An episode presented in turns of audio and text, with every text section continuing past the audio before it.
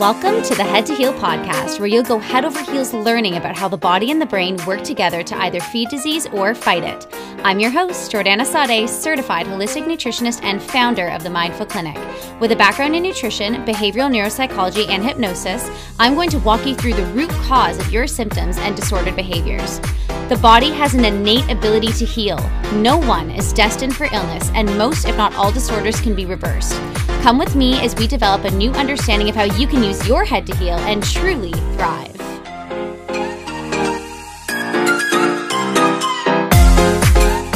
Hey guys, welcome to another episode of the Head to Heal podcast. It's been a little while because there have been quite a few changes here at the Mindful Clinic. So this entire month we've been moving. So I have a nice little office now and, things are growing and it's really exciting. And then at the end of this month, I'm getting married. So it's been a little bit crazy. So thank you guys for bearing with me, but I promise that this episode will not disappoint. This episode today, we're going to be talking about anxiety and we're going to be looking at it from a holistic perspective, from a neuropsychology perspective, or from a neuroscience perspective, and we're also going to be looking at it from a functional medicine perspective. So without further ado, let's dive right in. I want to, first of all, introduce myself. I'm Jordana, a certified holistic nutritionist with a background in behavioral psychology. I struggled my whole life with obesity, addictions, depression, and chronic fatigue, and I have dedicated my entire career to develop a deep understanding of how to restore health with any disease. I want to remind you that I am not a medical doctor, and the information I share with you is for the purpose of educating you to take charge of your own health, and you should always follow up with your physician before beginning any new health regime. Okay, let's dive in. So first I'm going to tell you about my experience with anxiety. So for those of you who know me intimately, you'll know my best friend. She's also my maid of honor. Her name's Scarlett. If you're listening to this, sorry. And my best friend has really always had anxiety. Always growing up, I just remember her talking about feeling anxious and not wanting to do anything. And growing up, I truly had no idea what that meant. I thought that she was just being really sensitive and kind of a baby. And so she struggled with social anxiety, and I basically had to lie to get her out of the house to do anything. And as I got older, I began to understand more about anxiety, and I saw how it showed up in my own life. Though I wasn't necessarily overly socially anxious, or not to the point where I would avoid situations of social gatherings, I have bitten my nails and literally self-mutilated myself ever since I've had nails. I'm also a skin picker, so this is actually a real anxiety disorder. It's called excoriation disorder, and I'm a nervous eater, as you guys know. And this really stems from chronic worry, which I now understand are all forms of anxiety. So I actually was a very anxious child. And if you've been following along with me, you'll know that I had a very traumatic childhood, a lot of bullying, a lot of self-rejection. And I managed those emotions by eating or biting my nails or picking my skin. And I just didn't really realize it was anxiety because I wasn't having panic attacks or I didn't have the desire to self-isolate until I was about 25. So this is after I had birth to my son, and I went through this very traumatic birth. He was an emergency C-section, and I've truly never been so scared in my whole life. He had the cord wrapped around his neck, and it was just terrifying. This is the first surgery I've ever had. I couldn't even hold him afterwards. I was literally frozen in panic. And ever since then, I started to get these panic attacks, and I couldn't really calm down my nervous system. So something else that contributed to the increased anxiety was that at this point in time, I was desperately trying to lose the weight from the birth. So I was double dosing my ADHD meds so I wouldn't be hungry, which is essentially speed, by the way. And it also does really enhance your metabolism, but it will burn it out at the same time. And I was also double scooping highly caffeinated pre-workouts and then going on these intensive runs. So my nervous system was just hella fired up at all times. I was literally running a mile a minute. And eventually, these neuronal pathways started to dig a deeper and deeper groove into the proverbial forest in my brain that even without the double dose of adrenaline, I would still feel stimulated. So I began to have a terror response to normal situations, or essentially my body would perceive fear when it wasn't there. And this is kind of the root of anxiety. It's the nervous system being on high alert and perceiving danger when it's not there. Now, anxiety is directly related to the sympathetic nervous system and the fight or flight response. For a reminder, the sympathetic nervous system is the fight or flight. So when we are in danger versus like the parasympathetic nervous system, which is like rest and digest when we are calming down. And the body doesn't know the difference at all between various types of stress. So it's the same chemical reaction in the body, whether you're late for work or you're running from a predator, literally does not know the difference between like financial stress, emotional stress, or like I'm going to die stress. It's the same response. I want to also remind you that anxiety is arguably the most adaptive response that we have. Without it, we literally would not have survived as a species. So there's a very physical response that happens when we release this fight or flight from the sympathetic nervous system. So blood is going to rush to the extremities, our pupils will dilate, digestion ceases, your breathing becomes more shallow, and your heart rate increases. Now, the fight or flight response is one of the reasons why we have survived as a species. And without it, it's accompanying hormones like cortisol, epinephrine, adrenaline, norepinephrine, we would literally die. So I think cortisol has this really bad reputation, but if we didn't have cortisol, we would actually die. And when you are somebody who's having a heart attack, you'll often see, or if you've seen it on TV, if somebody's having a heart attack, they will inject the heart with a needle, and that needle is just straight up cortisol. Anxiety and its related disorders are basically an overstimulation or an over-exaggeration of this response. It's perceiving danger when danger is not in sight. Okay, let's break down anxiety a little bit more. So anxiety is an increasingly more common problem as the years continue. And this may be because more people are talking about it now. So for example, like when I was growing up, anxiety was not something that was talked about very much in my social group, I guess. My family didn't really talk about it. Mental health then also too just wasn't in the forefront where it is now. So it could just be that many people weren't talking about it, but they still struggled with anxiety, or it could be related to epigenetics. So epigenetics is basically how our genetic code changes depending on the environment that we're in. And obviously these environmental factors that we're exposed to, especially just the lifestyle that we live in, like Western society, is very high strung, we'll call it.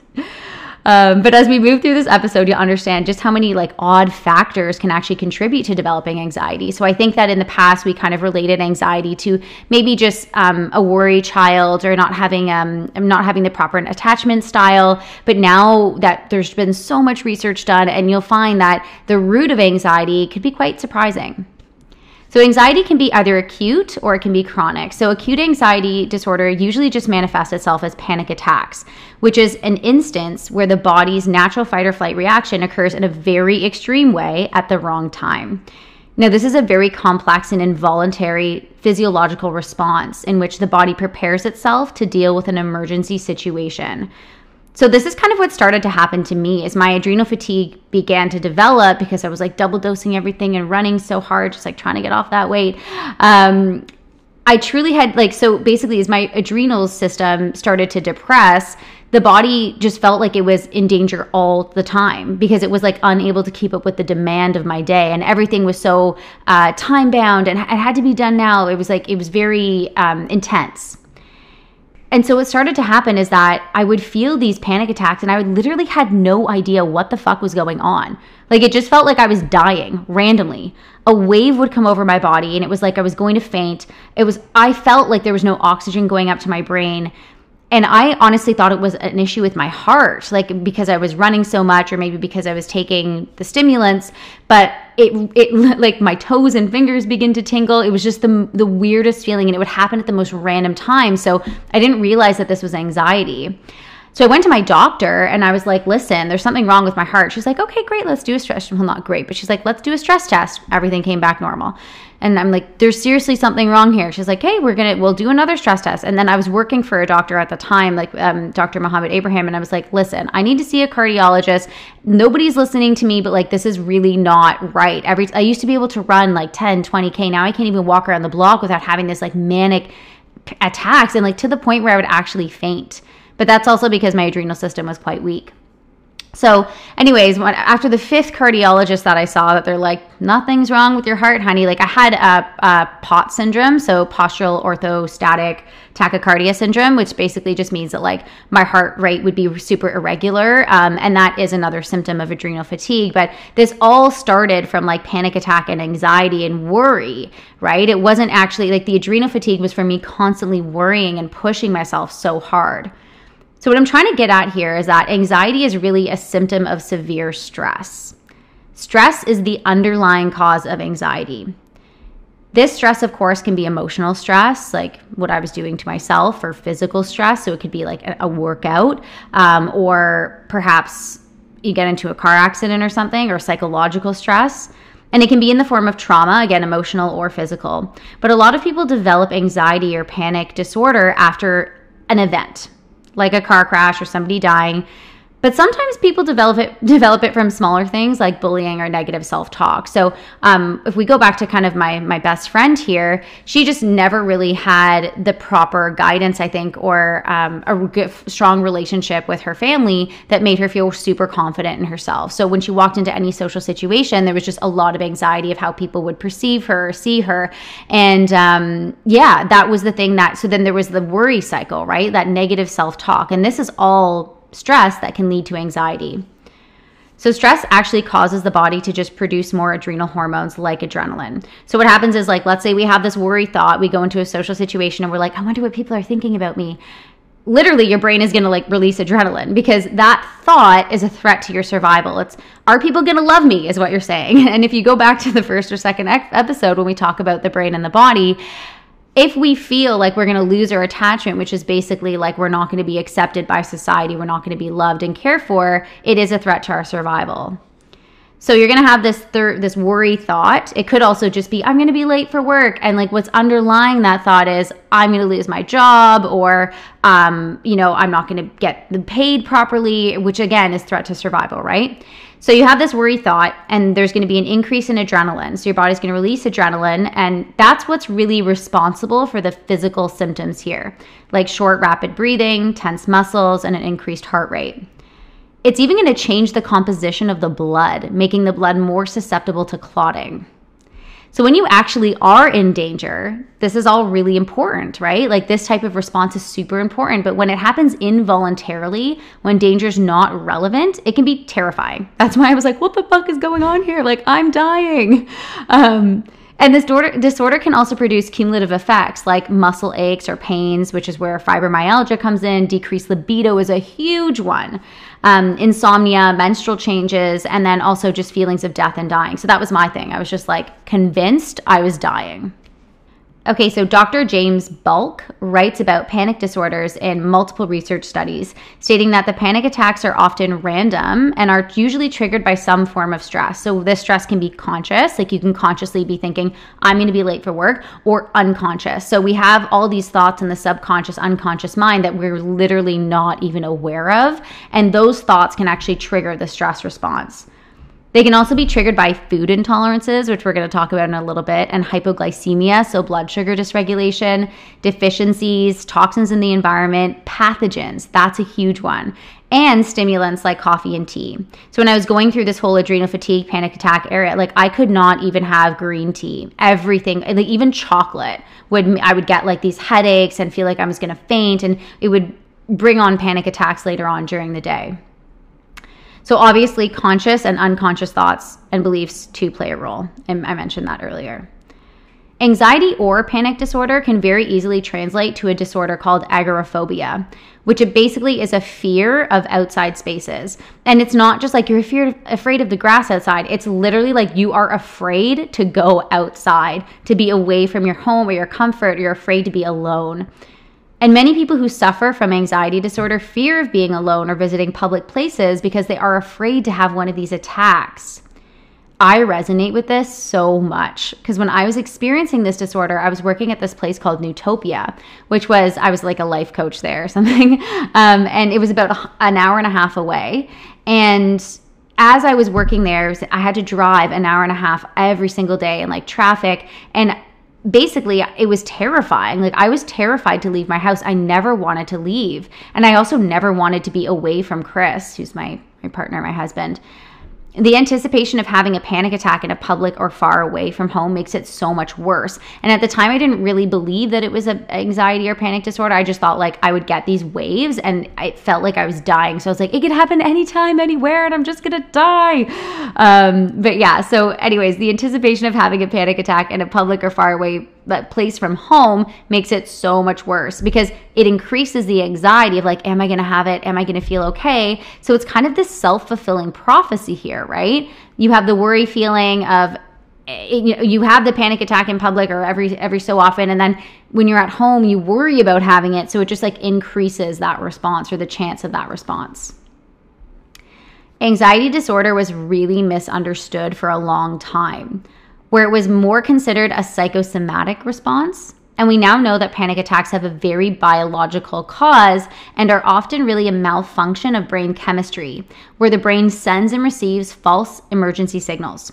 So hyperactivity in specific areas of the brain can cause the release of these chemicals like norepinephrine, which can create this panic response. And we're going to get a little bit more into what would create that hyperactivity and in various parts of the brain.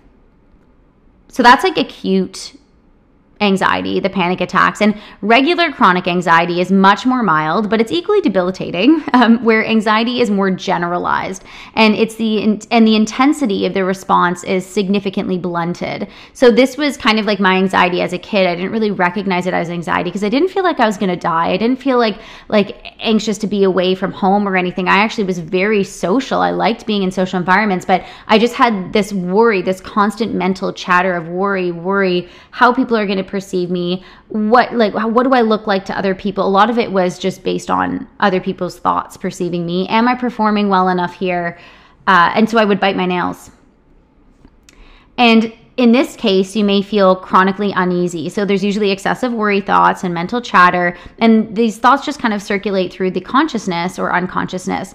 And it's possible to develop social anxiety where being in the presence of other people can make you feel insecure or nervous. So the possibility is there. That just wasn't the case for me as a kid. I would want to be in the public, but I just would bite my nails or like pick my skin when I came home to deal with the like stress of trying to basically hurt my own feelings in my own brain, like thinking that other people were saying things about me when they weren't necessarily.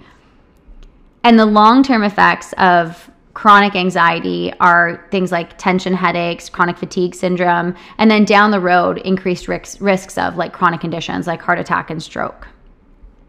So this is like a serious disorder. So I'm really sorry, Scarlett. So for all the years that I like made you come with me to do all these things in public that you super weren't comfortable with, I totally get it now, and I'm very sorry. And so now let's break down some of the neurotransmitters and the nervous system connection. So the specific neurotransmitters to mention here that relate to anxiety response are dopamine, glutamate, GABA, and serotonin. Again, there's so many more, including the hormones that are related, like the stress hormones like cortisol and epinephrine, but these are the main players here. So dopamine is, we all know dopamine is the molecule of more. Like this is my favorite, I'm dopamine queen. I love dopamine. I can talk all day about dopamine, and I have before, so I'm not gonna like beat the horse with the stick, if that's the saying. Anyways, so dopamine is released in anticipation of a reward. And the anticipation actually releases epinephrine, which is going to drive us towards engaging in that specific behavior. So this can actually feel like excitement or anxiety, depending on how like regulated your nervous system is. So for those of you who are emotional eaters, I'm going to give you a scenario here so you can understand this. But have you ever planned on getting like one of your favorite treats, and when you pull up to the bakery or the shop, you like actually feel anxiety or like excitement? So this is what I'm talking about. This is the dopamine response that actually releases epinephrine right before we're about to engage in this behavior, and it's going to want to drive us towards the behavior. And then once the release of dopamine happens, we feel this like pleasureful moment, right? So even if you do feel a bit of anxiety, it's kind of blunted by the fact that now dopamine's being released and you're like, fuck, this tastes great, etc. Okay, we're going to talk about GABA now. So GABA is the neurotransmitter that is most closely related to relaxation. It is very calming for the nervous system, and it's the opposite of glutamate, which is highly stimulating. So this is why monosodium glutamate, or MSG, is terrible for people with anxiety or ADHD, because it's so stimulating. It's glutamate. And just by the way, like I think that we thought that MSG was kind of out of everything, and because we went through that whole epidemic of, oh, it's so bad, and then people took it out. It's back in everything, like even your favorite restaurants, regardless of the area of cuisine it is. Like it's not just Asian cuisine that has MSG in everything. It's like in every restaurant now. And check your chips. the chips that you get like at, especially the ones at the dollar store, like, and sometimes even the kettle chips, like they all have monosodium glutamate. So check those. That's why you want to continue to eat them, because glutamate is so stimulating. So it's going to drive you towards that behavior. The next neurotransmitter I want to mention is serotonin. So serotonin is the happy hormone, and this is most often related to feelings of satiation. So in opposition of dopamine, where dopamine is the molecule of more, motivation, want more, more, more, serotonin is the desire or no desire to do anything. So you are literally just content as you are. You're satiated and you're content, which would naturally reduce anxiety because there's no anticipation or motivation to do anything. So really balancing these hormones and understanding the neurochemistry is going to kind of be the baseline for reducing anxiety symptoms. But again, like, these neurotransmitters are released in response to often a thought or a trigger. So it's important to understand the neurotransmitters and like understand how the brain works. And you can do things like take an SSRI or take a medication, which is going to work specifically on the neurotransmitters, but it's not really getting at the root cause. So for now, I just want you to understand what the neurotransmitters are, but know that they are released in response to a trigger, which could be like a thought or a molecular chemical reaction or whatever it is. So balancing them is like not as simple as let's just take this medication or let's just take this supplement. So for example, taking something like L-tyrosine can increase your production of dopamine, but which we actually wouldn't want to do here with anxiety. We would definitely want to increase things like serotonin. So let's say you're going to take 5-HTP, which is the precursor to serotonin. That might not be the answer here because we have to understand where the trigger is, right? We don't necessarily want to create more serotonin. It will definitely relieve the symptoms, but it's not going to get to the root of the issue of why there's an imbalance in the first place. So now let's talk about some of the root causes here. So pathogens. I mentioned this before, and I can't emphasize this enough. Pathogens are a huge contributor to anxiety for so many reasons. So pathogens refer to like chronic infections like parasites and Candida. And we talked in length about Candida in the last episode. So please just refer to that one if you have no idea what I'm talking about. But pathogens can lead to anxiety in the following ways. So the first way is by compromising digestion. Most pathogens live in the intestines and the digestive supplementary organs like the liver and the gallbladder, which is going to compromise the ability to digest and absorb important nutrients that are required to calm the body down. So we're going to talk about the specific nutrients that are required to like regulate the nervous system in response to anxiety, or ones that are beneficial for calming the nervous system. And if we can't digest the nutrients from our food and absorb them from the first place, of course, we're going to have an imbalance in the nervous system. We forget that like just in the same way as where if we're going to take protein to build muscle, like the nutrients that we extract from food create the neurotransmitters and the hormones and the stuff that are in our brain. So the nervous system needs those nutrients just as much, if not more, than our muscles do.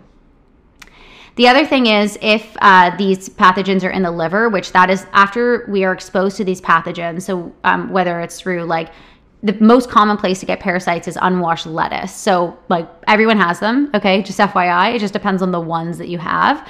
But anyways, as soon as we're ingested or as soon as we're exposed to these parasites or these pathogens, whether it's Candida or parasites or other viruses, it goes into our digestive tract first and foremost. If the immune system is weak, our body will allow them to proliferate. And then from the digestive system, the first place it goes to is the liver. Once they kind of hang out in the liver, it wreaks havoc on the rest of the body because the liver is where we like basically synthesize most of our nutrients. It's also our detox organ. So if we're not able to detox toxins, there's like more triggers in our blood, and we're unable to create most of the like create, synthesize, and activate a lot of our nutrients that feed the rest of the body. So when they're in the liver and the gallbladder, it's a big problem. And then from the liver and the gallbladder, they go to the ovaries and then eventually the brain. And that's just how that's like the triangle of how parasites work.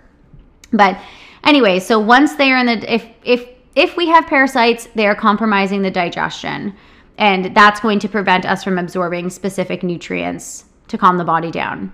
The second thing is these parasites or Candida or any pathogen really actually steal and eat the nutrients and specifically drain the body from minerals specifically.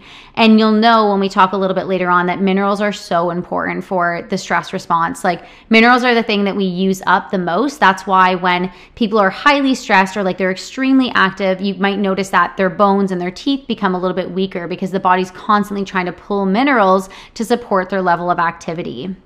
And a lot of the minerals are also the electrolytes, right? So we're sweating a lot of them out. Like, you know, we have calcium, magnesium, potassium, like all of the electrolytes here.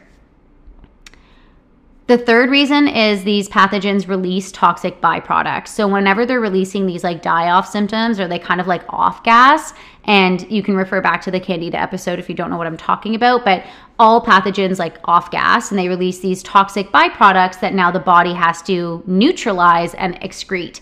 And when we talk about like detoxing anything, the body has to basically take there's like phase 1 and phase 2 liver detox, and there's certain nutrients that are required for either phase 1 or phase 2 detox. So the body now has to take minerals and nutrients that we have that could have been used for like a stress response or regulating the nervous system, and it has to detox the stuff out of our body because it's dangerous. Like the stuff can't stay in our body, right? And then the fourth reason is just the detection of pathogens in the body from the nervous system will sound the alarm. So what do I mean by this? Basically, and again, we can refer back to the brain and the body, but when we think about our body and the experience that we go through, literally everything that we experience emotionally, physically, physiologically, psychologically, is because the nervous system tells us to. So if you were to walk on the street and bump your toe, you wouldn't feel that pain until the nervous system tells you to feel pain. So what happens is we have the brain and the spinal cord and all of these peripheral nerves that extend out from the spinal cord and sense things in our environment, okay? So as it's sensing things in our environment, it's going to sense something, it's going to send a message back up to the brain, and then the brain's going to make a decision, and it's going to send a message back down and tell the body how to behave. So if we have all these pathogens and shit living inside of us, the nervous system is sensing them and it's like, hey, something's here that's not supposed to be, sound the alarm. And then the nervous system's like, fuck, we gotta get this shit out. And so it like is gonna send a message back to the immune system or back down the vagus nerve, stimulate the immune system, do this, do that. So just the detection of having these pathogens in the body is stimulating enough for the nervous system. Again, this is the threat to our survival. It's the fight or flight response. So for somebody who is dealing with like anxiety or panic attacks and there is no real root of it, you might want to think about pathogens. Is your body constantly, and all of this is happening in the autonomic nervous system, right? Like we're not aware of the body detecting any of this stuff. It just does it without us even thinking about it. So if these panic attacks are happening completely at random, this might be a place to look. The other connection here, the other kind of like root cause that's really interesting, and I've been doing quite a bit of research in this one also because I'm interested in fitness and sports nutrition, but is the connection between lactate or lactic acid or pyruvic acid and oxygen. So one of the most significant biochemical disturbances noted in all people with anxiety or panic attacks are elevated blood levels of lactic acid. If you know what I'm talking about here, if you have a bit of a science background, you'd be like, what? Why? Yeah, that's right. Like it's the same lactic acid that builds up after an intense workout. Specifically, it's the increase of lactic acid in relation to pyruvic acid. So pyruvic acid is basically just a byproduct of energy production, ATP production. And this is how it works. So let's take a look at this lactic conversion, okay, or lactate conversion. So lactate is really just the soluble form of lactic acid, and it's the final breakdown of glucose. So we produce lactic acid or lactate by taking glucose and breaking it down. Breaking down glucose specifically when there is a lack of oxygen. So the muscles actually prefer, shocker here, the muscles actually prefer fat as their main source of energy.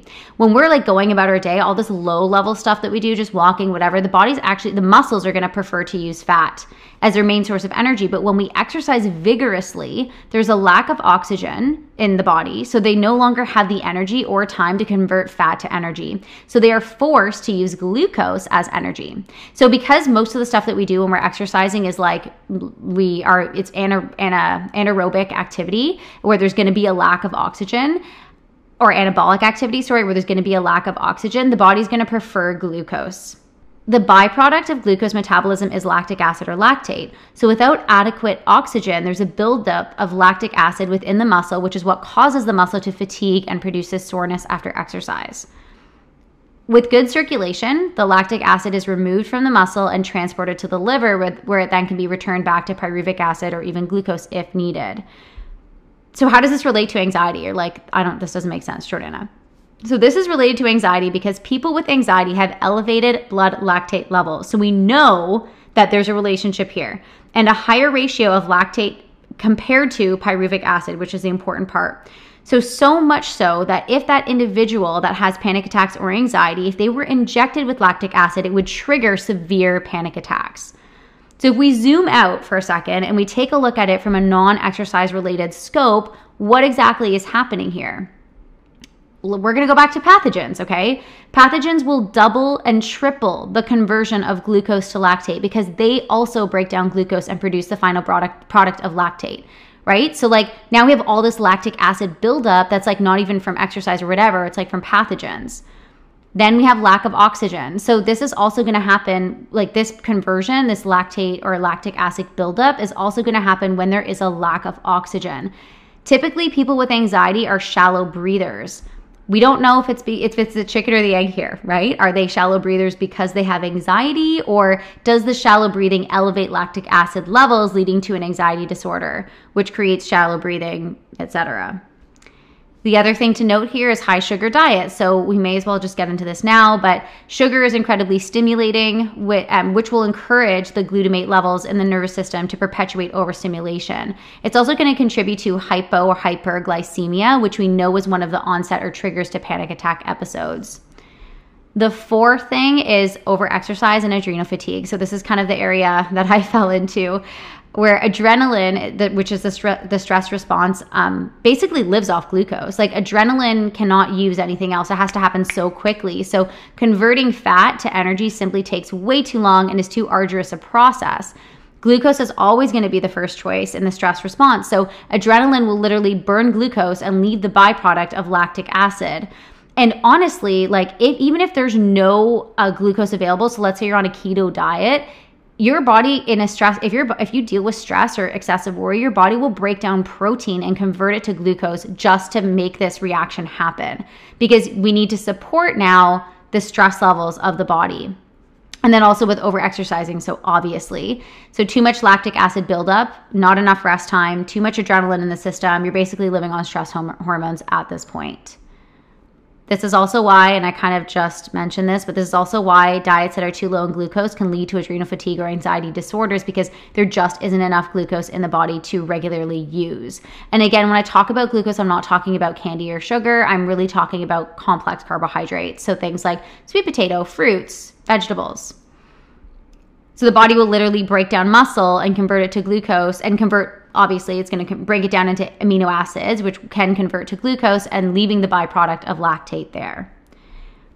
Speaking of diets, let's get into some of the food stuff, because I'm a nutritionist and obviously we have to talk about this. So with the food triggers, so obviously there's the sugar. And again, I don't mean complex carbohydrates. I really mean simple sugars and processed sugar. And then there's the stimulants. So this is like coffee, tea, even chocolate, and sugars, again, a stimulant. I'm sure you guys can understand why stimulants are not beneficial for anxiety at this point. But a lot of it comes down to the stimulants increasing adrenaline, which again uses glucose as energy and leaves lactate as a byproduct, which creates muscle fatigue, soreness, and panic attacks. Now I'm going to get into the interesting stuff, okay? So the food intolerances, I've spoken before about the importance of food intolerance tests, specifically for stubborn weight. I believe I did an episode on stubborn weight not too long ago, but I'll link it up. But yeah, it's because these food intolerances are causing low-level inflammation in the brain. So Dr. Paul Saladino is kind of the main neuroscientist here. He's a neuroscientist that theorized that all mental health disorders, like all of them, including PTSD, anxiety, depression, panic attacks, schizophrenia, bipolar, etc., and so on, are all a result of brain inflammation. So how did this work? Well, we have this chemical in the brain. It's called fractalkine, and it's a special molecule in the brain that regulates the inflammatory response.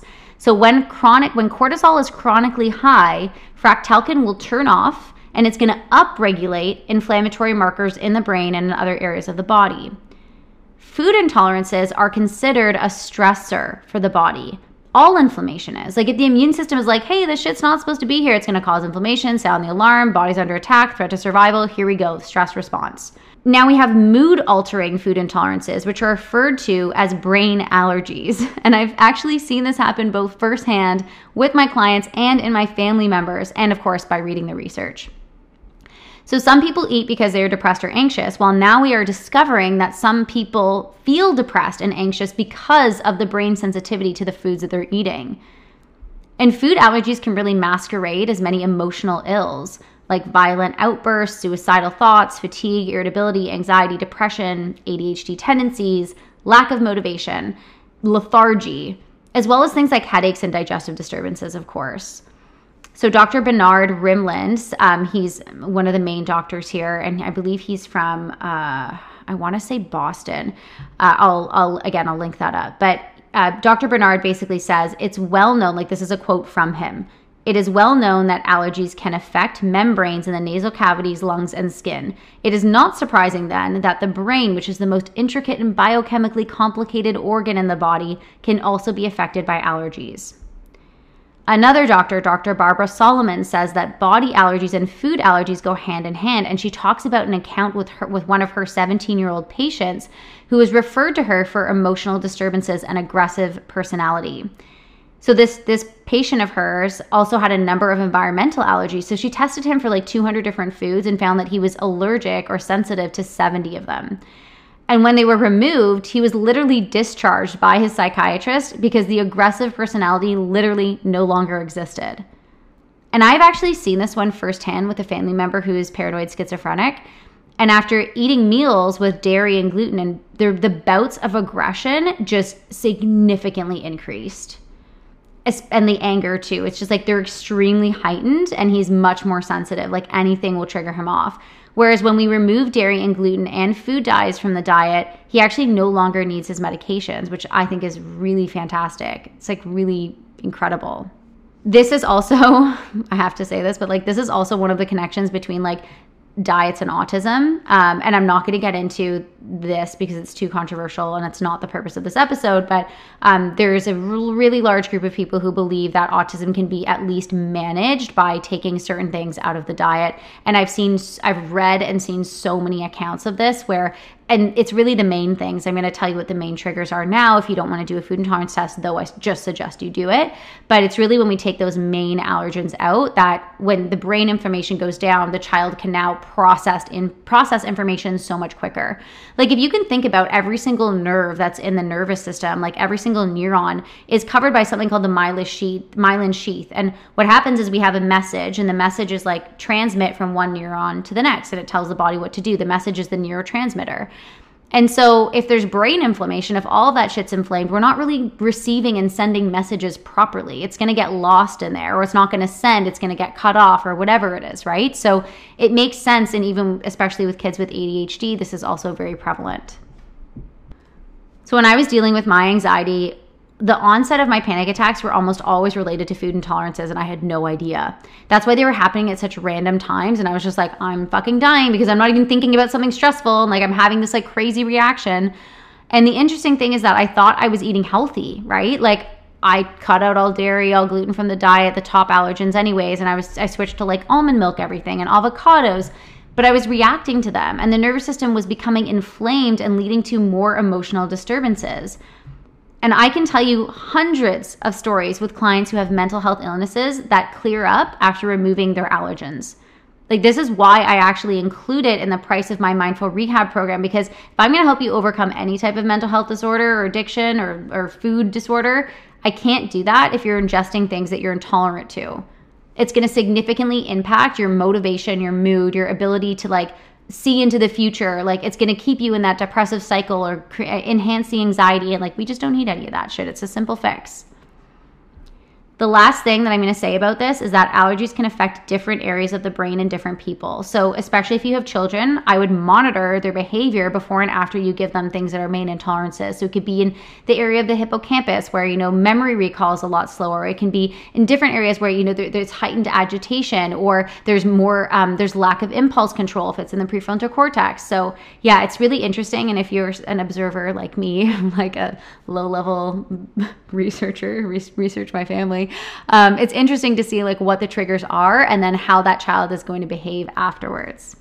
Oh, I should probably mention these two because I said that I would, but the most common allergens are chocolate, corn, egg whites, dairy, mustard, mustard seed, most nuts, wheat, and yeast. And in adults, brewer's yeast. So that's like beer and wine. As a side note, most of these, if not all of these, also specifically feed pathogens like Candida and parasites. So it kind of gives you something to think about, right? It's like, what's really causing the inflammation here? Is it the pathogens or is it the antibodies? Like, we don't, I don't know the answer to that. One day I'm sure the research will come out and figure it out.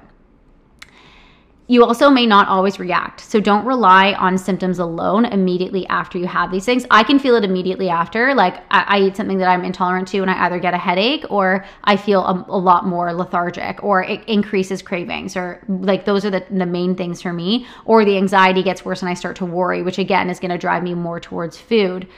And the reaction or the inflammation can actually happen like up to 3 days later. So there was this crazy story I heard from one of my teachers when I was in school studying nutrition, where she had this lady who was having like epileptic seizures and they literally couldn't figure it out at all. And it just turns out that like it actually came down to a food intolerance, and it was literally red peppers, and it was like a 72-hour reaction. So like she would have red peppers and then 72 hours later she would have the seizure. And so it's so hard to get back to that root cause point, right?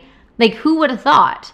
So when you do a test like this and you just know what your allergens are, you can just cut them out of your diet and see how you feel.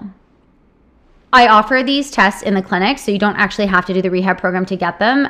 So I can post a link in the show notes to book a consultation with me. The consultation's free, and I can just order it for you. I actually don't at this point charge for it because it's already so expensive coming from the lab. So you just pay the price from the lab. And honestly, there's not much to interpret on my part. Like if I was doing a hair tissue mineral analysis, or if I was doing like a Dutch test, then yeah, there's a lot of work that goes into interpreting that, but it's pretty simple. You prick your finger, you get the blood, and there's a list, like literally you get sent a report, which is a list of foods that you are intolerant to. One of the other main kind of underlying causes to the anxiety, or at least one of the issues that perpetuates the anxiety cycle, are nutritional deficiencies. So this is really where like food psychology comes into play, or where mental health and nutrition is very important. This is kind of like where my journey began with food psychology. It was understanding the specific nutrients that relate to mental health and the nervous system.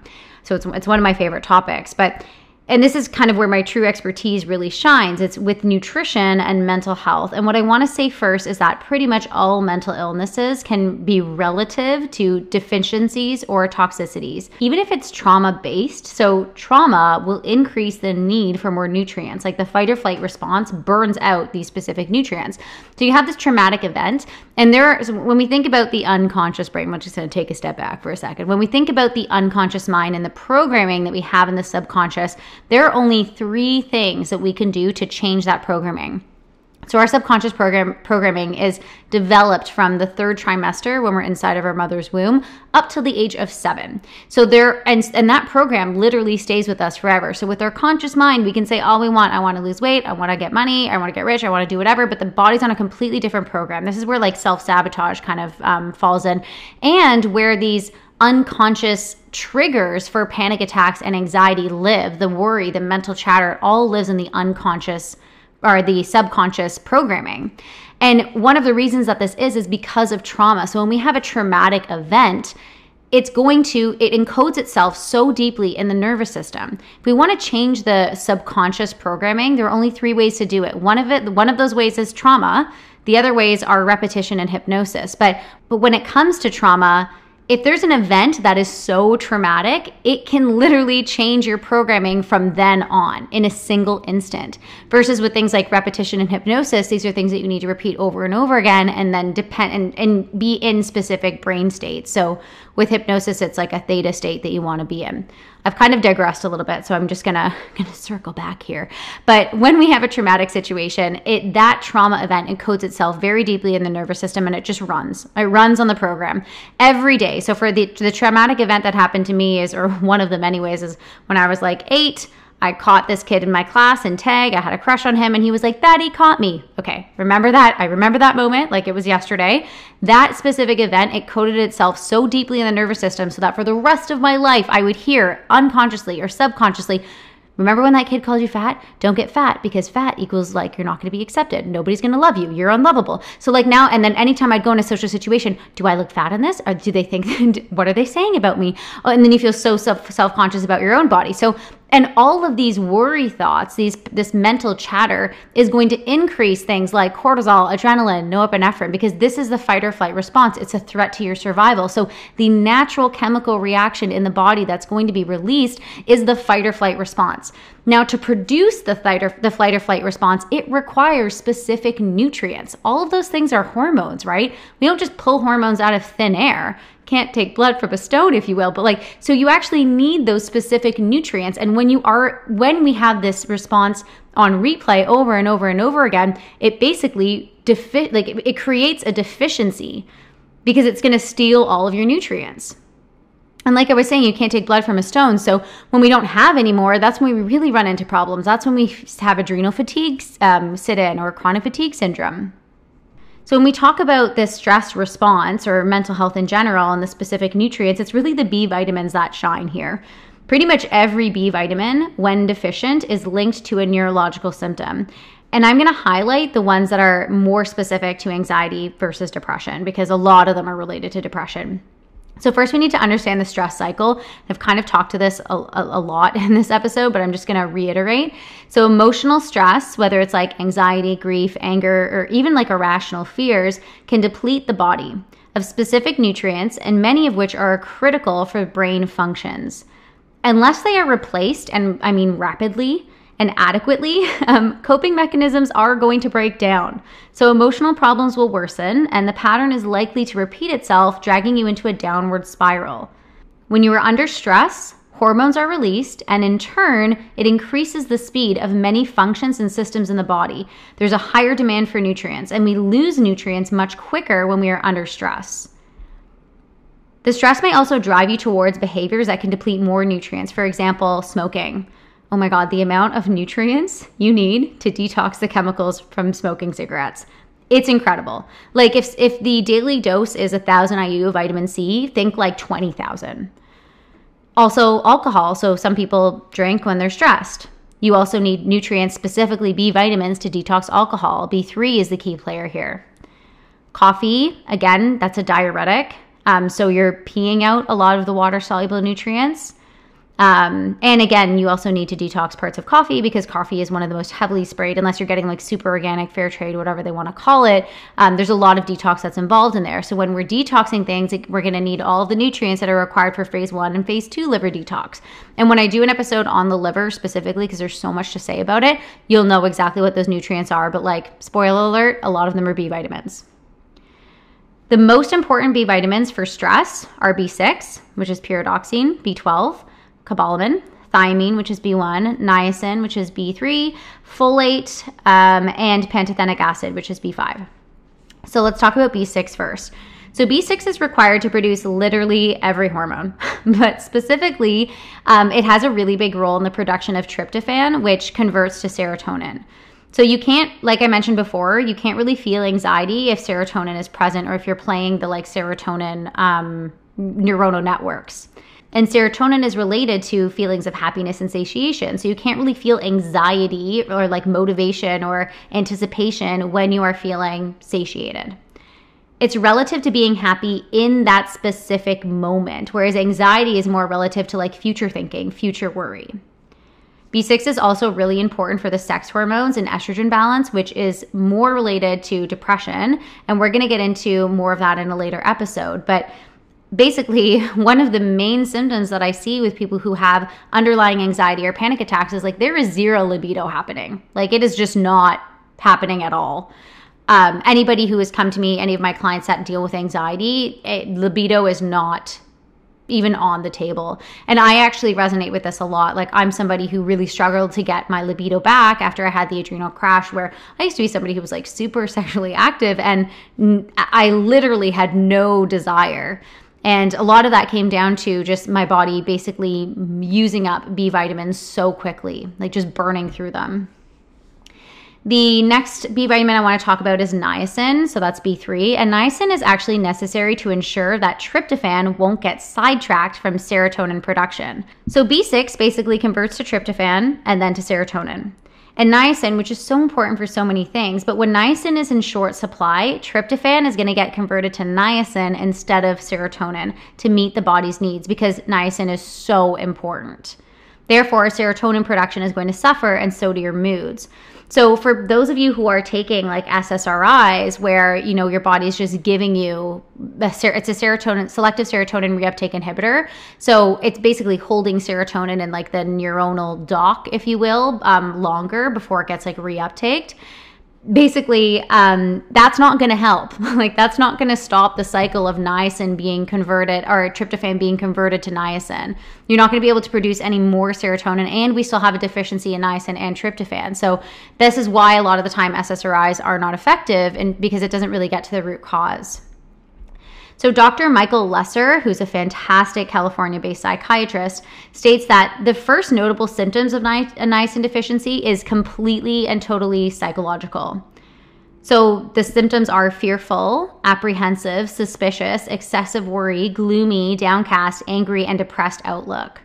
If you show up to your doctor's office with those symptoms, likely you're going to be put on an antidepressant or on an anti-anxiety medication, and really, you could just take a B vitamin. Like not in all cases, I'm definitely not generalizing. Again, I'm not a medical doctor. Please seek help from at least a professional, whether you work with me personally or you go to another holistic practitioner, or you just consult your doctor. Never just like take things or stop taking your medication or take other things on your own. However, most of the psychological, like mental and psychological issues can be avoided if we make sure that we're not deficient in these B vitamins. So now we're going to talk about pantothenic acid, which is B5. And in multiple studies done by Dr. Robert Picker, who's again another California psychiatrist, B5 has helped both rats and humans adjust to physically stressful situations. So in one study, an extra rich diet of B5 helped rodents, so mice, swim twice as long as those fed with just an average diet of B5. And in human studies, adequate intake of B5 allowed human men to swim for 8 minutes in 48°F water. And what they did was they tested biometrics after that. So they had less of a drop in white blood cells, and they excreted less uric acid, which, by the way, are both signs of lower stress when they took B5 versus not taking B5. So B5 is pretty important, and if you're somebody who engages in physical activity, B5 is, again, really important for resiliency for physical stress. Okay, moving on to vitamin C. And vitamin C has been labeled the anti-stress hormone or the anti-stress vitamin, although I would argue magnesium or B5 probably more so. But anyways, this has a lot to do with the fact that stress in itself is going to require you to step up your vitamin C requirements. So first of all, vitamin C is one of 3 specific nutrients that are required to make cortisol. It's B5, zinc, and vitamin C. Secondly, vitamin C has a special feature which is going to counter the overactive stress response. So it's required for the conversion of dopamine to norepinephrine or noradrenaline, which are the 2 anti-stress hormones, otherwise known as a catecholamine. So vitamin C also helps in the production of adrenaline, which is another crucial hormone that is a part of the stress response. And you might be thinking at this point, like if we want to reduce stress, why are we providing the body with more nutrients to create stress hormones? Well, it's not the production of these stress hormones that lead to anxiety or intolerance to stress. It's the chronic release coupled with the lack of nutrients to support the response that can lead to this susceptibility in the nervous system.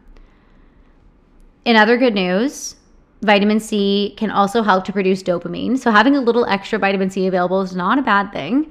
And vitamin C is also water soluble, which means that it's very easily excreted through the urine. because it's used for so many other functions in the body, like it's anti-inflammatory, antifungal, antibacterial, antioxidant, it's antiviral, it's literally anti everything. The body uses a lot of it, and then you basically pee the rest out every 4 hours. So you want to be taking it in a liposomal form or ingesting it every 4 hours. I don't have time for shit like that, so I just take the liposomal C from NACA. I love it, which I'm going to link up in the show notes in case you guys are interested.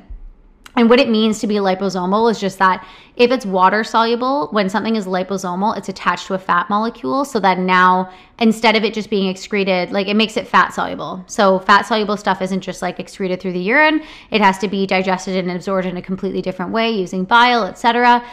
So it stays, it actually gets into the cell. And remember that every single cell membrane is made out of this phospholipid bilayer, which is fat basically. So it's almost like it's the same, it's made of the same material. It's much easier for the cell to absorb it and accept it. We're going to talk about magnesium now. So magnesium is the real superstar of reducing anxiety and recovery from the stress response. I know I said that about the B vitamins, and they're definitely linked to mental health, but like magnesium is actually the #1 nutrient that everybody needs. And I've said this over and over and over and over again in pretty much every episode. So there was an article released in 1997, actually, by some French researchers that stated that somewhere between the hard driving behavior and the high strung tendencies of the type A personality lies a magnesium deficiency. That's a literal quote from the research study. So magnesium is the relaxation to every contraction in the body. So for every contraction, you need magnesium to relax it. And it's used for over 300 different metabolic reactions. So it's used up very quickly. And it's a very important part of hormone production. So it plays a big role in literally producing hormones, and it also plays a big role in detox. So women who tend to carry a lot of weight in their lower body, especially those with cellulite and estrogen dominance, it's usually a telltale sign of magnesium deficiency. And to make things worse, our soil is basically void of all magnesium. So it's really hard to get it from our food. Not to mention, we lead these highly stressful lives with everything moving faster, quicker, 5G, day of delivery, like everything is highly stimulating. It's just a lot for the body to handle. So for those of you who have ever had a debilitating anxiety or panic attacks, you'll know that it feels a lot like a heart attack. And that's what I thought was happening. I was like, there's something wrong with my heart. Magnesium deficiency is one of the key players that leads to high blood pressure and heart attack. And if you think about it, it kind of makes sense, right? Like a lot of high blood pressure is constriction of the blood vessels and arteries. And magnesium relaxes the blood vessels, allowing for fluid blood flow. So my mom had an extremely high blood pressure. I'm talking like 183/90. And we worked together for over 2 months. My mom is a chef, and so for pasta and like everything with so much oil is the only way that she knows how to cook and live. And like dairy is the best thing that's ever happened to this world. So I've been really trying with my mom to correct her health for a long time, and it's taken her basically almost a stroke to start to listen to me. I'm like, this is what I do for a living, Mom, but I'm her daughter, so she'll never listen to me. But we ended up getting her blood pressure down to a very healthy 127/80, mostly is 127 to 130/80 within just 2 months. And all I did was add a hefty dose of magnesium. So when you read the label of magnesium, it's like take 2 a day, maybe 3. No, like with my mom, I'm giving her 5 to 6, sometimes 8. She's also somebody who suffers from cramps, like leg cramps overnight. So that's another really distinct sign that you are deficient in magnesium or potassium. But because she's on so many other medications, like a lot of these medications also deplete these magnesium stores. So it's just kind of a cyclical cycle. Then, you have high blood pressure, so you take the high blood pressure medication, which further depletes the magnesium level. So the high blood pressure increases, then you have to go up a level and it depletes even more. So I had her basically on a very high dose of magnesium. And how you know what the right dose is for you is you basically, the upper tolerance of magnesium, like you'll hit bowel tolerance before it'll hurt you. So Basically, you want to take magnesium, as many, until you shit your pants or until you go to the bathroom. And then right before that dose is your upper tolerance of magnesium. And as you start to replete the stores, your upper tolerance might start to decrease. Like, you'll start to replenish the body and then it might get lower and lower. So I never actually reached bowel tolerance with my mom because it would freak her out if she took like 20 pills of magnesium, though taking all of her medications does not bother her. So anyways, double standards. But that's what you would want to do if you're somebody who's interested in figuring out what your magnesium requirements are. The same French researcher that that conducted the study on type A personalities and magnesium is basically conducted another study of 42 healthy young type A individuals and 37 type Bs. And they measured the stress response and byproducts of magnesium and catecholamines in the urine of both groups. So the type A's had 5 times the release of these substances in their urine. Additionally, magnesium levels in the red blood cells dropped by about 80% in the type A's. And if you know anything about biometrics or doing blood work, you never really want to test magnesium in the cells. I mean, in the blood. It should be in the cells, right? So that level doesn't mean too much to me. However, the excretion and the byproducts of magnesium in the urine is really what shines here.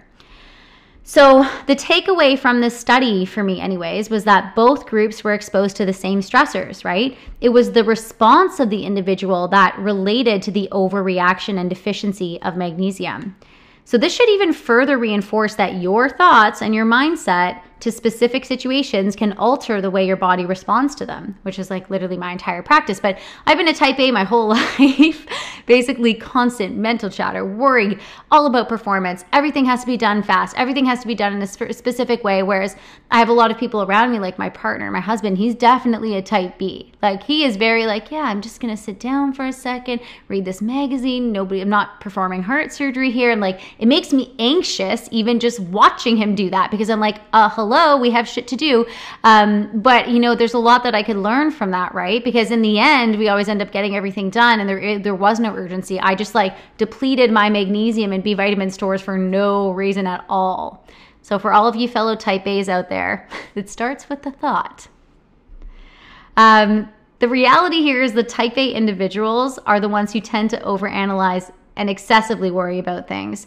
And just like magnesium can constrict the blood vessels in our cardiovascular system, it does the same in our nervous system. So constricting the neurons and the peripheral nerves, leading to a high-strung environment and replaying that danger fight or flight signal way more often than necessary. There was another study done by a German scientist at the Federal Health Office in Berlin that was done with 5 groups of rats, and they were testing the effects of continuous noise on magnesium levels. I love this study. The study concluded that the continuous noise leads to a decrease in cellular magnesium content and an increase in calcium content. So one of the reasons why I love this study is because they actually did measure cellular magnesium content, which is the right way to go. And they look at the ratio between magnesium and calcium. So we haven't really talked much about calcium and its channels, but calcium is one of the carrier molecules that's required for stimulating any nerve transmission in particular. And actually, when calcium is too low, then mental health disorders tend to rise. And so I'm not saying that we need to have low calcium or high calcium. It's more about the ratio that it's in with magnesium. So going back to the study, the longer and louder the noise levels, the greater decrease in magnesium levels, which would create that off-balance ratio, right? And then the study was actually then done on adult humans with a very similar result. So just to be clear, like, calcium is also required to reduce anxiety. It's more about the ratio of calcium to magnesium. This is why when magnesium levels drop, calcium increases and we develop more constriction in the blood vessels and the nervous system becomes overstimulated. And as for dosing for magnesium, obviously we're still talking about magnesium, but as for dosing, my favorite brands, there are many types of magnesium. Like, I've mentioned this before in a really good rants episode, I believe. So for those of you who haven't listened to that episode, there's magnesium citrate, there's magnesium oxide, magnesium threonate, bisglycinate, glycinate, and ionic magnesium. Magnesium citrate is really specific to the bowels. So if you're somebody who struggles with constipation, that's a constriction, right? So magnesium citrate is going to relax the bowels so you can have a proper bowel movement. Magnesium oxide is garbage. Don't bother buying it or using it. It can't be absorbed at all. Magnesium threonate is my favorite. favorite. Magnesium threonate is very specific to the nervous system. So if you're somebody dealing with anxiety or fibromyalgia or any type of like over excessive worry thoughts, magnesium threonate is probably my favorite one for that. Also migraines, magnesium threonate works very well. Bisglycinate is a really well-rounded magnesium. It's pretty well absorbed. It's really good for like the muscles and the bowels and the nervous system. It just does a little bit of everything. Magnesium glycinate, it just means that it's more bioavailable, so it's very absorbable. And then ionic magnesium is the most absorbable magnesium because all minerals in the body need to be ionized to be absorbed. And I talked about this in the digestion episode. So one of the roles of the hydrochloric acid in our stomach is to ionize minerals so we can absorb them. And when we're just taking a supplement, sometimes we don't produce stomach acid. So the ionic magnesium is already ionized. It's just ready to go. My favorite, obviously, I said is magnesium threonate, and I tend to use NACA. NACA's getting a lot of shout outs today. I tend to use NACA or Organica. I really liked this one brand by Innovite. Innovite was the brand, but they stopped making it, so I don't know if you can find it, but it was a powder versus a capsule. Moving on to trauma. So I kind of already alluded to a lot of the concepts in trauma, and the topic of trauma is honestly in a very large episode in itself. So I'm not going to dive too deep here, but if you want to know more about how trauma gets encoded in the nervous system, check out the episode titled The Brain and the Body. I talk about it a bit there. But essentially, traumatic experiences can be both big T trauma or small T trauma. Like big T trauma is like a car crash, parents dying, sexual assault. Small T trauma is more like bullying, rejection, being told no, even self-rejection. So every time you look in the mirror, if you're like, fuck, I'm so disgusting, like that's small T trauma. You are like rejecting yourself on a daily basis, right? And that stuff really encodes in the nervous system because it's viewed as a threat to your survival. In any case, any type of trauma is going to encode itself very deeply in the nervous system. And it's one of the easiest ways to create a new program, a new subconscious program. So like I mentioned before, there are only three ways to change or rewire the subconscious, which is repetition, hypnosis, and trauma. And some things are so traumatic that the nervous system changes immediately. But in any case, trauma is always a threat to your survival, whether someone tells you you're not good enough or you have an invasive surgery. Both events threaten the nervous system, and this threat is a threat to your survival. So it's going to release the fight or flight response. And the brain can rewire itself and create a new neuronal network that plays this fight or flight response on repeat until the individual truly feels safe again, which can take honestly years. Some really great treatments for trauma will include EMDR therapy is fantastic, cranial sacral therapy, any vagus nerve exercises. So you can do those on your own, or you can find some videos on YouTube. And of course, my favorite is like psychedelic therapy, LSD or psilocybin. I would be not telling you the whole story if we didn't talk about conventional treatments, and I'm going to try my best to do this in a very unbiased way. But I'm also, this is my podcast, so I'm going to give you my opinion because it's a professional one. So I obviously need to talk about some of these conventional treatments, and in Western medicine, they're called anxiolytic treatments, which are also known as benzodiazepines like Ativan or Valium, Xanax, Librium, Clonopin, or their commercial names. And some of them are extremely effective, but they come at a cost, right? So the side effects are often severe and dependency is very high for these things. I'm a huge proponent of Western medicine. Like I really truly believe that Western medicine is one of the most fascinating and life-saving industries, specifically if it's an acute situation. So if you're having a heart attack, like please go to the hospital. Don't go to your herbalist. For all acute conditions, we are so lucky to have doctors and Western medicine. But for anything chronic, that's really where they shit the bed, to be honest. Like these anxiolytic medications are not root cause treatments. They're a band-aid approach and they come with negative side effects, and it's just not worth it for me. If you're working with a progressive medical doctor who's willing to monitor you to go on them for a temporary time and help you and encourage you to wean off of them, then it's no problem. Then they actually can be extremely effective, especially for people who have panic attacks. But it's often very hard to do so without withdrawal and without somebody literally walking you through it.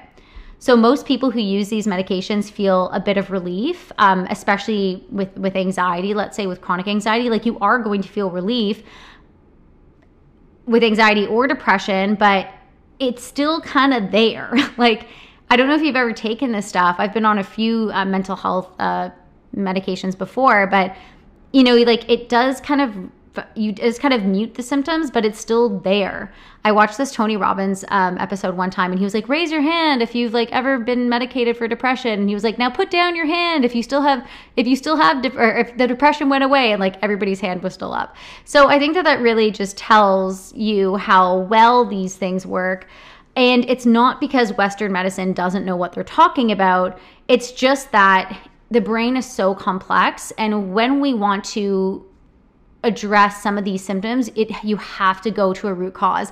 And unfortunately, taking anything, whether it's a supplement or a medication, is not really getting down to the root cause, unless the root cause is straight up actually a deficiency, which then you have to be like, well, why are you deficient, right? So if you're dealing with anxiety because you have a pathogen or a food intolerance or you had a traumatic experience, these medications aren't going to address any of those problems. And if you're experiencing deficiencies, a lot of these medications will deprive you or deplete these nutrients even more. So when we talk about holistic treatments, again, it's really important that you get to the root cause, because these can also be seen as a band-aid approach, unless the only reason for your anxiety is a deficiency in what you're taking. Like if your only reason for anxiety is a deficiency in niacin or B3, then taking B3 will neutralize that deficiency. But you have to ask, like, why is there a deficiency in B3? It's really highly unlikely that you'll have a deficiency for no reason at all. And that's why you want to work with a practitioner who will know the right questions to ask you. Like, my intake form is massive. And then we also do an entire hour, sometimes hour and a half of intake assessment, so I can get all the information that I need from you. Because it's not a simple, just like, it's not just a one experience thing. It's everything is accumulative. And ideally, once you get to the root cause of the imbalance, you're going to address it in a way that's going to restore the body back to homeostasis or balance, not just temporarily alleviate the symptoms. So I'm going to tell you about some of my favorite supplements that you can implement that will help to replace some of those nutritional deficiencies, but also help to regulate the nervous system. Again, we do want to be looking at the root cause, but there's lots of things that we can do holistically that tend to alleviate some of the symptoms and provide relief, and then also put you in the direction of recovery. So the first one I want to talk about is the omegas, specifically omega-3 or the omega-3 to 6 ratio. We've actually talked about this one many times in my podcast before because it's so important, and it's very closely related to mental health disorders. We've talked about it in relation to depression, but it does a very similar thing for anxiety. So first of all, the omegas are the healthy fats. So these are the essential fatty acids. They're essential because the body does not make them on their own, which means we have to derive them from the foods that we eat. So with the omega-3, it's very anti-inflammatory. So again, when we reference things like brain inflammation and fractalkine in the brain, the omega-3s is going to help to bring down that brain inflammation so that the brain can function properly. The other thing is, the brain is literally made up of 60%. It's like 60% fat. So on every single neuron, we have this covering called the myelin sheath, and the myelin sheath is made out of healthy fats. So the omega-3s are literally going to provide the building blocks to build up the brain, which is going to be really beneficial for nerve transmission and also just the functionality of the brain in general. The other area that's important is that the omega-3s are obviously, they're fats, and the fats are the precursor to most of our hormones, so specifically the sex hormones and the steroidogenic hormones. So the omegas are a really good place to start. The only one that I recommend is the Canprev Omega Pro 1-to-1 ratio. And what 1-to-1 means is it's EPA and DHA. So it's equally EPA and DHA. And EPA is the anti-inflammatory aspect of omega-3s, whereas DHA is the brain-building aspect of the omega-3. So I do like the balanced 1-to-1 ratio. Some people who are working in the medical health field, and sometimes with very specific clients, I'll do the 5-to-1 ratio. So I'll do high DHA first if we're working with mental health stuff, in 5 times more than the EPA. And I'll do the 5-to-1 ratio for like an extended period of time. So I usually do it for about a month, and then I go back to balance with the 1-to-1. Or I'll start with 1-to-1 and bring everything up to balance, and then I'll do 5-to-1, and then I'll do the opposite 1-to-5. But again, that is very specific to certain cases, and that's not something I expect you guys to know. So it's always just best to start with the 1-to-1 ratio. Okay, the next supplement to mention is L-theanine. So L-theanine is this amazing molecule which is going to increase the alpha brainwave state.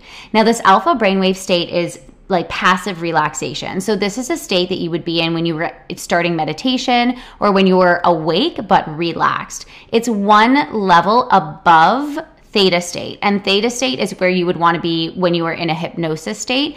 So this is the state when you're most suggestible. This is where like the learning happens, and that's the state right before sleep. So beta is when you're super, super awake, and then alpha is right under that. So alpha would be when we are awake, but we are rested.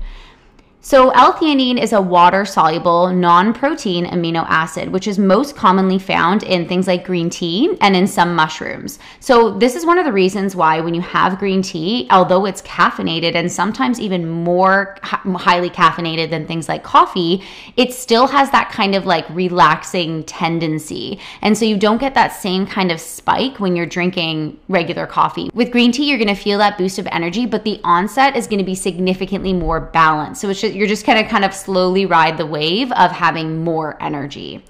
L-theanine has been widely studied for its ability to encourage wakeful relaxation without sedation. So this is one of my most favorite parts about L-theanine, because with most of the other herbs or supplements that you're going to take that are going to put you in a relaxed state, there is a sedative quality to them. Whereas with L-theanine, it's not going to sedate you. You're going to be still very wakeful, but you're going to have this relaxed state. And that's a very easy way to explain also the green tea phenomena, where you have more energy or you have that boost of energy, but you are still quite relaxed.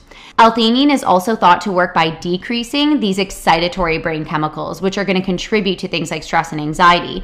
And simultaneously, it's going to increase chemicals that encourage a sense of calm. So we're decreasing the stress hormones and increasing things like GABA. And it's even been known to lower things like stress-related blood pressure and heart rate. So it's one of my favorite molecules and my favorite interventions for anxiety and stress.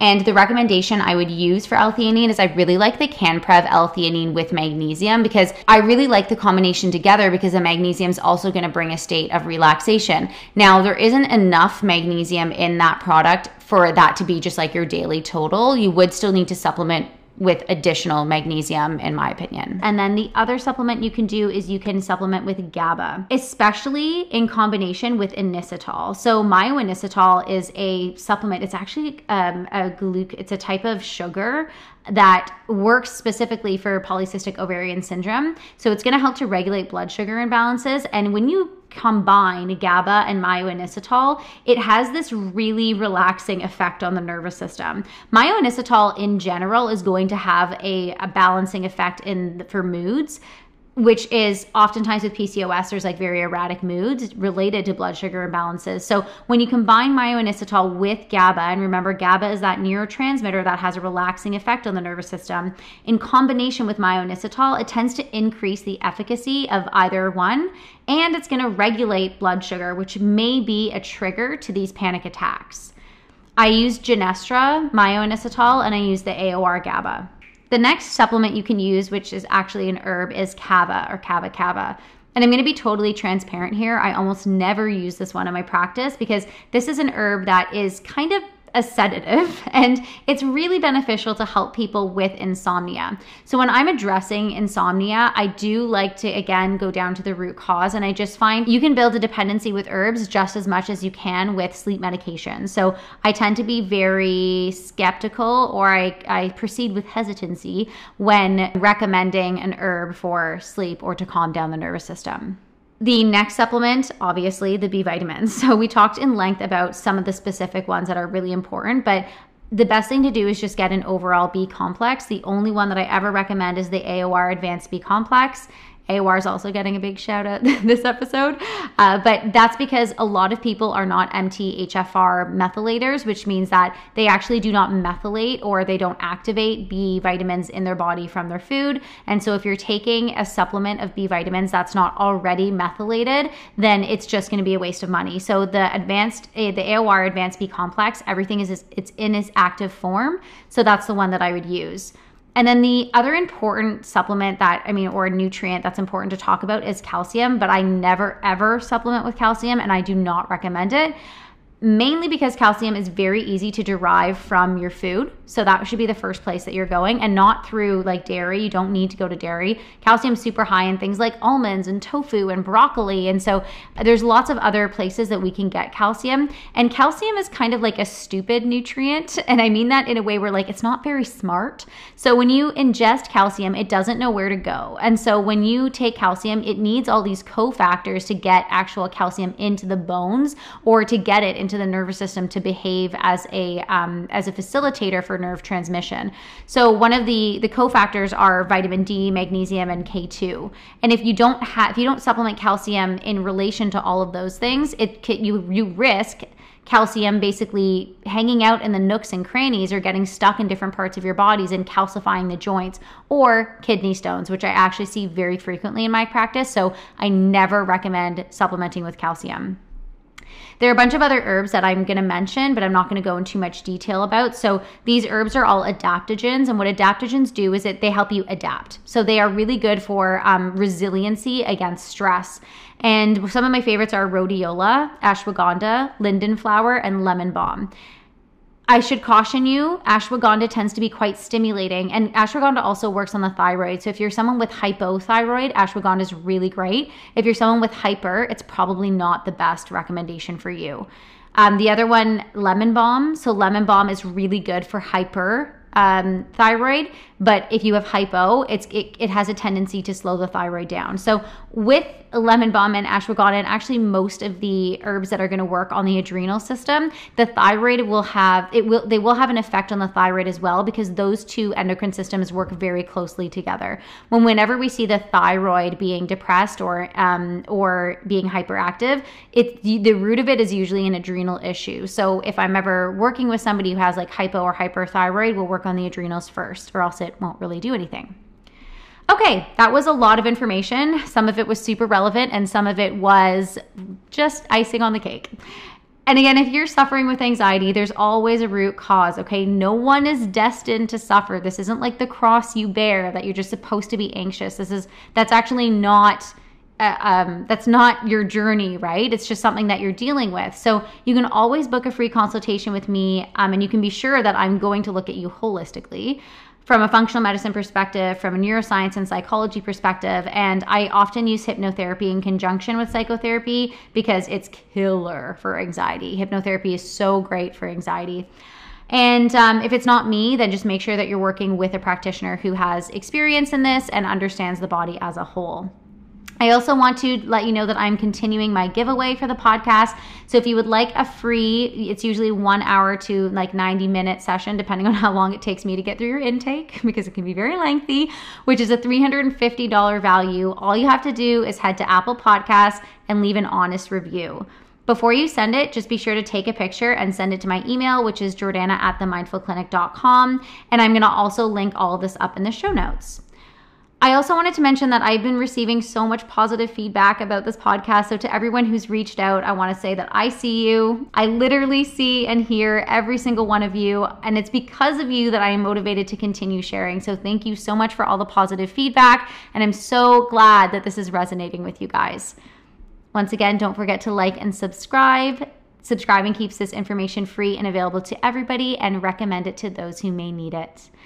All right, guys, I will see you next week on another episode of Head to Heal. Have a good one.